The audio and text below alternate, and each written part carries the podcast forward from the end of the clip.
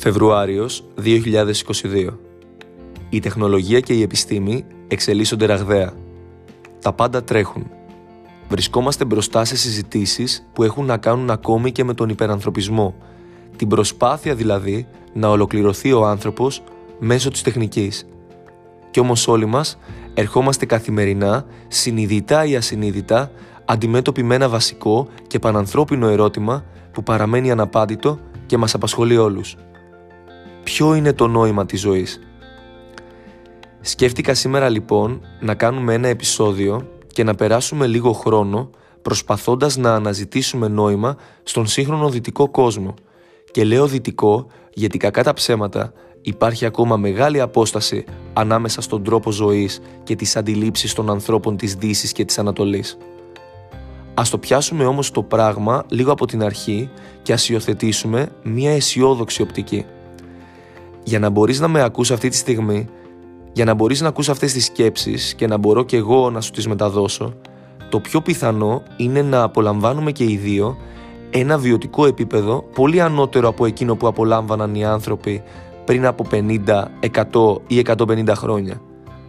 Εννοώ την ειρήνη, την οποία την απολαμβάνουμε και προσπαθούμε να τη διαφυλάξουμε, τα στοιχειώδη έστω υλικά αγαθά που έχει ο καθένας μας και μας επιτρέπουν να ζούμε ποιοτικά ως ένα βαθμό και συγχρόνως για τα τεχνολογικά μέσα τα οποία μας επιτρέπουν να επικοινωνούμε. Αυτό έχει ξεκινήσει να συμβαίνει ήδη από το 1760, όπου ο κόσμος αρχίζει να αλλάζει δραματικά με τη βιομηχανική επανάσταση. Σήμερα σε μεγάλο βαθμό οφείλουμε σε αυτήν το ότι μπορούμε να διεκδικούμε μια καλύτερη ποιότητα ζωής, να έχουμε υψηλές προσδοκίες, να ενδιαφερόμαστε για τη φροντίδα του εαυτού μας, τόσο του εξωτερικού όσο και του εσωτερικού, γι' αυτό νομίζω άλλωστε ακούς και αυτό το podcast, και συχνά να καταναλώνουμε και πολλές φορές περισσότερα από όσα χρειαζόμαστε. Ανεξάρτητα λοιπόν από τις όποιες υποκειμενικές εκτιμήσεις και το τι λέει ο καθένας, παρά τις διάφορες πολιτικές ιδεολογίες και θεωρίες που διατυπώνονται, ο σύγχρονος δυτικός κόσμος, αν τον δούμε μακροσκοπικά, αυστηρά επιστημονικά, έχει πραγματοποιήσει μια πολυπρισματική πρόοδο σε πολύ μικρό χρονικό διάστημα. Γι' αυτό οι περισσότεροι μελετητές, χωρίς να ξεχνούν τον πόνο που υπάρχει στο σύνολο του κόσμου, λένε ότι διανύουμε την καλύτερη μάλλον περίοδο στην ανθρώπινη ιστορία. Θεωρητικά μιλώντας, ποτέ δεν απολαμβάναμε αυτά που απολαμβάνουμε σήμερα. Και μιλώ όχι μόνο για τα υλικά αγαθά, αλλά κυρίως για την πολυτέλεια να επιλέγουμε το πώς θα ζήσουμε, πώς θα ικανοποιήσουμε τις ανάγκες και πώς θα ικανοποιήσουμε τα συναισθήματά μας. Το ερώτημα όμως είναι αν είμαστε πραγματικά ευτυχισμένοι. Τώρα που τα έχουμε πετύχει όλα αυτά, καλύτερα από ό,τι στο παρελθόν. Έχουμε πλησιάσει περισσότερο στο κέντρο μας; Είμαστε πιο ευτυχισμένοι από τις παλιότερες εποχές; Για να δούμε. Ο Χαράρη λέει ότι για πρώτη φορά στην ιστορία λιγότεροι άνθρωποι πεθαίνουν από λοιμώδεις ασθένειες παρά από γυρατιά και λιγότεροι άνθρωποι πεθαίνουν από πείνα παρά από παχυσαρκία. Τι πάει να πει αυτό; Περισσότεροι άνθρωποι λέει πεθαίνουν από παχυσαρκία στον κόσμο παρά από την πείνα. Αυτό είναι πολύ ενδιαφέρον σημείο και αξίζει να το κρατήσουμε. Ανεξάρτητα όμως από τη θετική οπτική που έχουμε πει ότι θα υιοθετήσουμε, αξίζει να δούμε και κάποια στοιχεία από τον Παγκόσμιο Οργανισμό Υγείας του 2019. Περίπου 1,5 εκατομμύριο άνθρωποι παγκοσμίως προέβησαν, λέει, σε απόπειρες αυτοκτονίας. Γιατί τα λέω όλα αυτά, όχι προφανώς επειδή είμαστε οπισθοδρομικοί και ξενέρωτοι, ούτε επειδή δεν μας αρέσει ο κόσμος που έχουμε κατασκευάσει, αλλά περισσότερο γιατί έχω την αίσθηση ότι δεν έχουμε εκπαιδευτεί στο να μπορούμε να απολαμβάνουμε τις εξελίξεις που έχουν προκύψει στο σύγχρονο κόσμο. Και γι' αυτό νομίζω ότι όλοι μας ερχόμαστε αντιμέτωποι με τη δυσκολία νοηματοδότησης της ζωής μας μέσα σε αυτά τα νέα δεδομένα. Δυσκολευόμαστε να κατανοήσουμε τον κόσμο που έχουμε δημιουργήσει. Δυσκολευόμαστε να γνωρίσουμε το ποιοι είμαστε και ποιες ικανότητες χρειαζόμαστε και πώς τελικά αξίζει να ζούμε τη ζωή μας.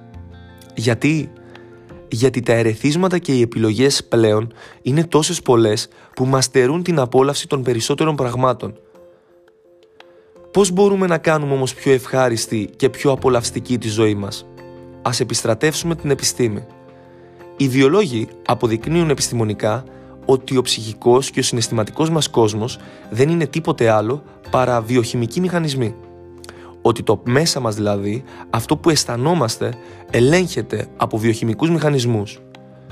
Πόσο εκπαιδευμένοι είμαστε όμως στο να κατανοούμε αυτό το πολυσύνθετο σύστημα νεύρων, νευρώνων, συνάψεων και όλες αυτές τις βιοχημικές ουσίες; Πώς τελικά μπορούμε εμείς να επηρεάσουμε αυτές τις ουσίες με τις εξωτερικές παραμέτρους; Πώς μπορούμε να αλλάξουμε την ψυχολογία μας; Ζούμε σε ένα κόσμο αντιφατικό με κάποιες πολύ μεγάλες αντιθέσεις. Από τη μία, έχουμε τις καταλληλότερες προϋποθέσεις και συνθήκες για να φροντίσουμε τον εαυτό μας και να ζήσουμε όμορφα και από την άλλη, οι ίδιες συνθήκες διαμορφώνουν τόσο έντονους ρυθμούς που μας απομακρύνουν από τον εαυτό μας και από την πραγματική ενασχόληση με αυτόν. Για παράδειγμα, μπορεί κάποιος να δουλεύει, να βγάζει αρκετά χρήματα για να επισκεφθεί έναν ψυχολόγο, να ξεκινήσει μια διαδικασία φιλοσοφικής ενδοσκόπησης με κάποιον θεραπευτή, να κάνει γυμναστική, να τραφεί καλά. Η δουλειά ωστόσο, άμα το σκεφτείς, δεν σταματάει ποτέ. Η μία υποχρέωση φέρνει την άλλη και η καθημερινότητα είναι τόσο έντονη που δεν υπάρχει χρόνος για τίποτα άλλο. Είναι μεγάλη υπόθεση το να μπορούμε να δημιουργούμε τον προσωπικό μας χρόνο. Αυτό που θα μας επιτρέψει να απολαύσουμε περισσότερο όλα τα υπόλοιπα που κάνουμε στην καθημερινότητά μας. Κάτι τέτοιο όμως δεν συμβαίνει πάντα. Έτσι εξηγείται η ψυχική και συναισθηματική ευαλωτότητά μας. Χαρακτηριζόμαστε από μια έντονη υπαρξιακή αγωνία, ίσως μεγαλύτερη από αυτή που είχαμε στο παρελθόν. Θα μου πεις, από πάντα οι άνθρωποι προσπαθούσαν να βρουν κάποιο νόημα. Ναι, σωστά. Σήμερα κάποιοι προσπαθούν να βρουν νόημα στη δουλειά τους. Άλλοι προσπαθούν και βρίσκουν νόημα στο να κυνηγούν χρήματα. Άλλοι βρίσκουν νόημα στον έρωτα. Άλλοι απογοητευμένοι από όλα τα προηγούμενα και από κάποια άλλα που ίσως παρέλειψα, ψάχνουν να βρουν νόημα στο Θεό. Υπάρχουν όμως κι άλλοι που δεν βρίσκουν πουθενά και ποτέ νόημα. Και δεν είναι λίγοι αυτοί. Στην πραγματικότητα, πίσω από κάθε ενέργειά μας, βρίσκεται ακριβώς αυτό. Η προσπάθεια να δώσουμε κάποιο νόημα. Κάποιο νόημα στην ύπαρξή μας. Γι' αυτό άλλωστε βλέπουμε και μία άνευ προηγουμένου προσπάθεια για ενδοσκόπηση, ψυχοθεραπεία, μελέτη της φιλοσοφίας. Βλέπουμε την αύξηση των βιβλίων της αυτοβελτίωσης και της αυτοβοήθειας. Γιατί; Έχουμε πετύχει, έχουμε ικανοποιήσει κάποιες βασικές μας ανάγκες και ψάχνουμε τώρα και στον εσωτερικό μας κόσμο. Τι κάνουμε λοιπόν, προσπαθούμε να θεραπεύσουμε τα ψυχικά μας τραύματα, προσπαθούμε να βιώσουμε τη ζωή μας πιο ευχάριστα ή να δώσουμε μία νέα αίσθηση σκοπού. Δεν είναι εύκολο το να βρούμε σκοπό. Είμαστε ελεύθεροι πλέον να ζούμε όπως θέλουμε, αλλά δεν ξέρουμε πώς να ζήσουμε.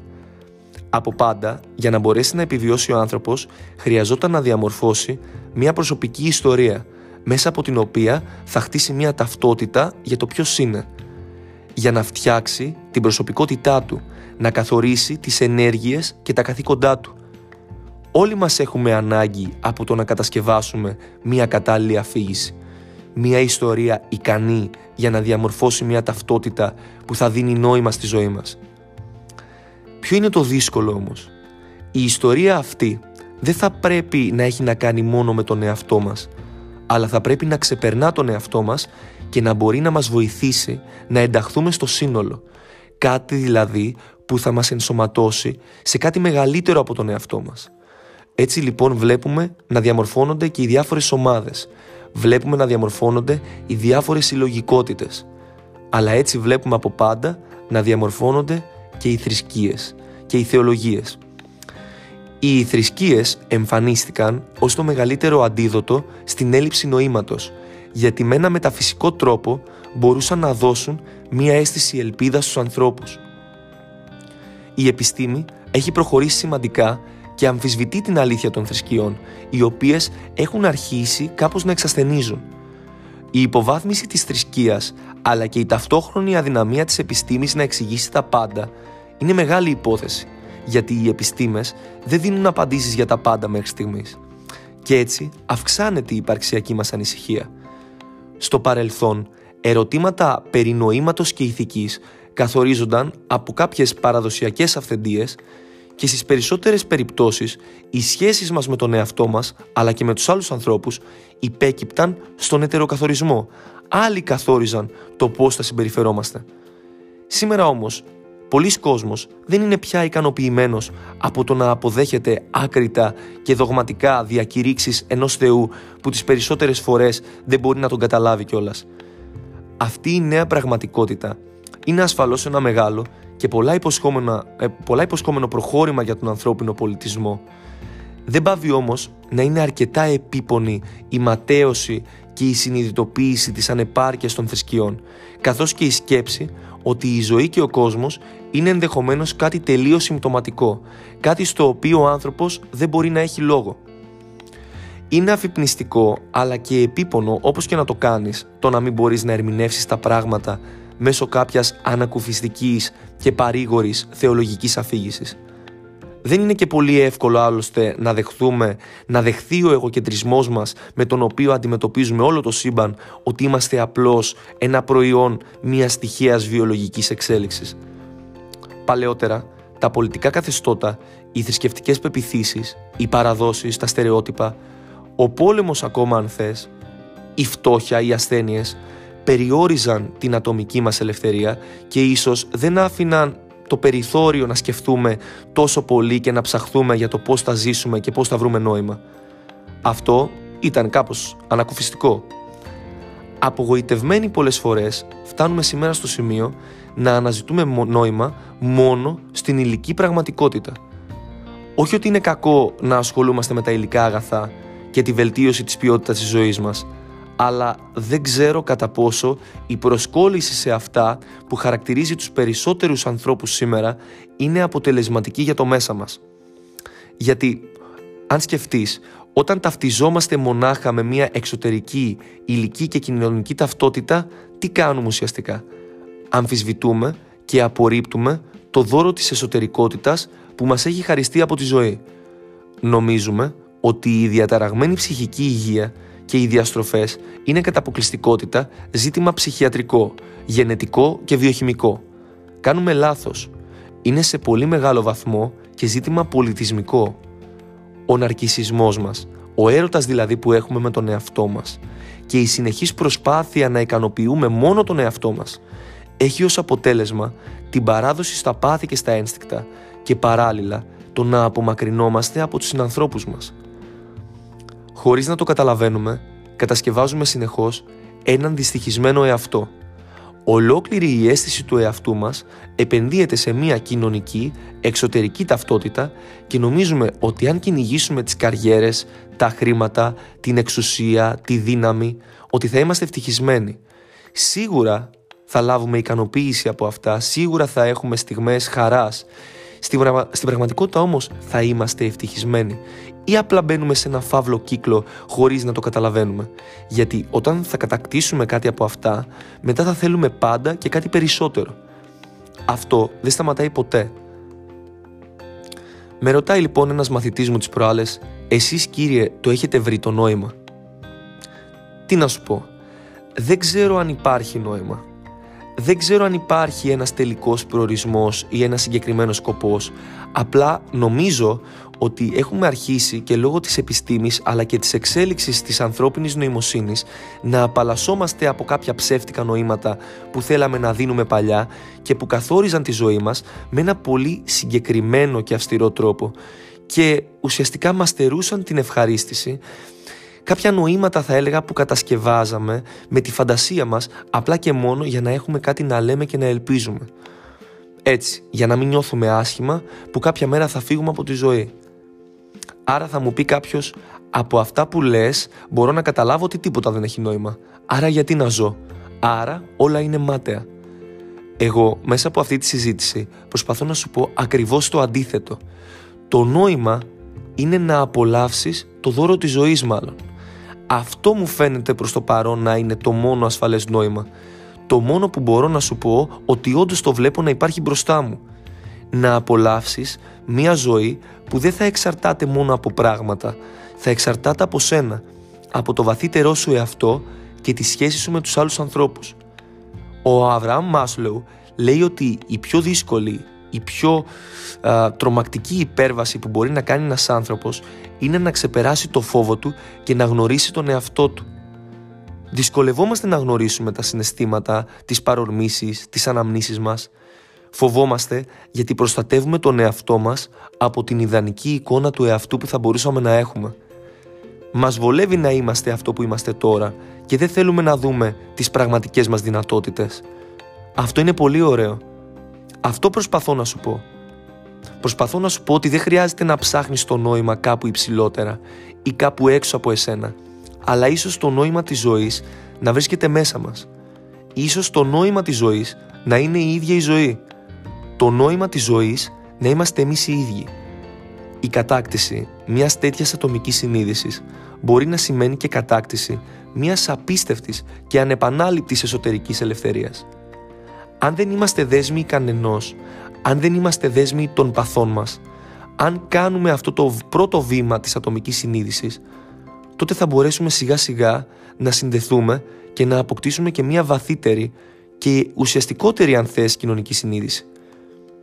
Ποιο είναι το νόημα δεν ξέρω, αλλά ίσως η υπέρβαση του εαυτού μας και η απόκτηση αυτής της εσωτερικής ελευθερίας που περιγράφω να μας προσφέρει ένα ανώτερο νόημα στην καθημερινότητά μας που πολλές φορές ίσως να μην το έχουμε σκεφτεί.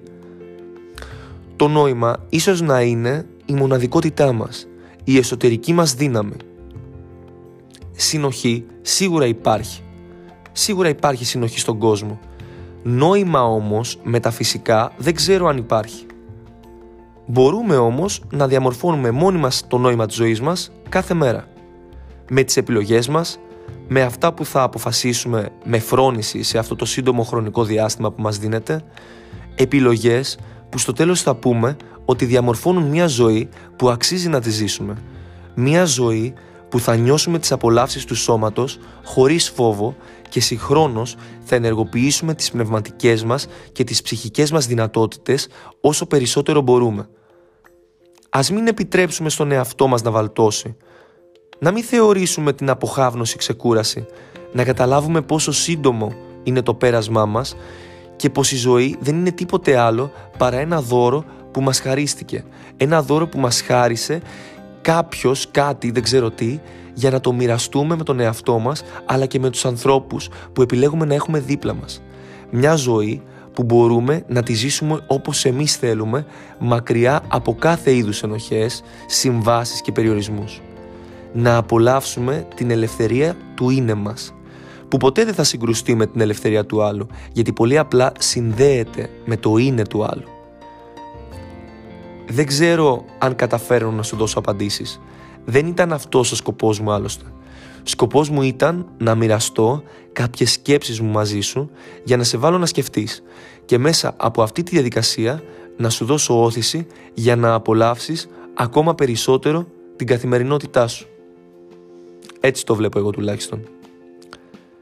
Ο σκοπός μου είναι μέσα από αυτό το podcast να σου δείξω πόσο δύσκολο είναι το να γνωρίζει κανείς τον εαυτό του στη σύγχρονη εποχή που τα δεδομένα είναι τελείως διαφορετικά από ό,τι στο παρελθόν αλλά συγχρόνως ότι η ίδια η πραγματικότητα που ζούμε μας δίνει τα μέσα για να γνωρίσουμε καλύτερα τον εαυτό μας και να φτάσουμε σε μια καλύτερη εκδοχή του.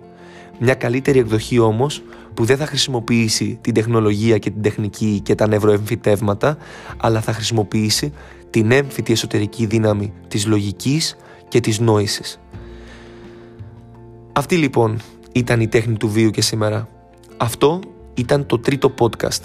Αν σου άρεσε, μπορείς να ακολουθήσεις την εκπομπή στο Spotify για να λαμβάνεις ειδοποιήσεις, αν δεν το έχεις κάνει ήδη φυσικά, και αν θεωρείς ότι είναι μια ποιοτική επένδυση χρόνου που θα μπορούσε να βοηθήσει και άλλους, μπορείς ασφαλώς να μοιραστείς το επεισόδιο στα μέσα κοινωνικής δικτύωσης με τις φίλες και τους φίλους.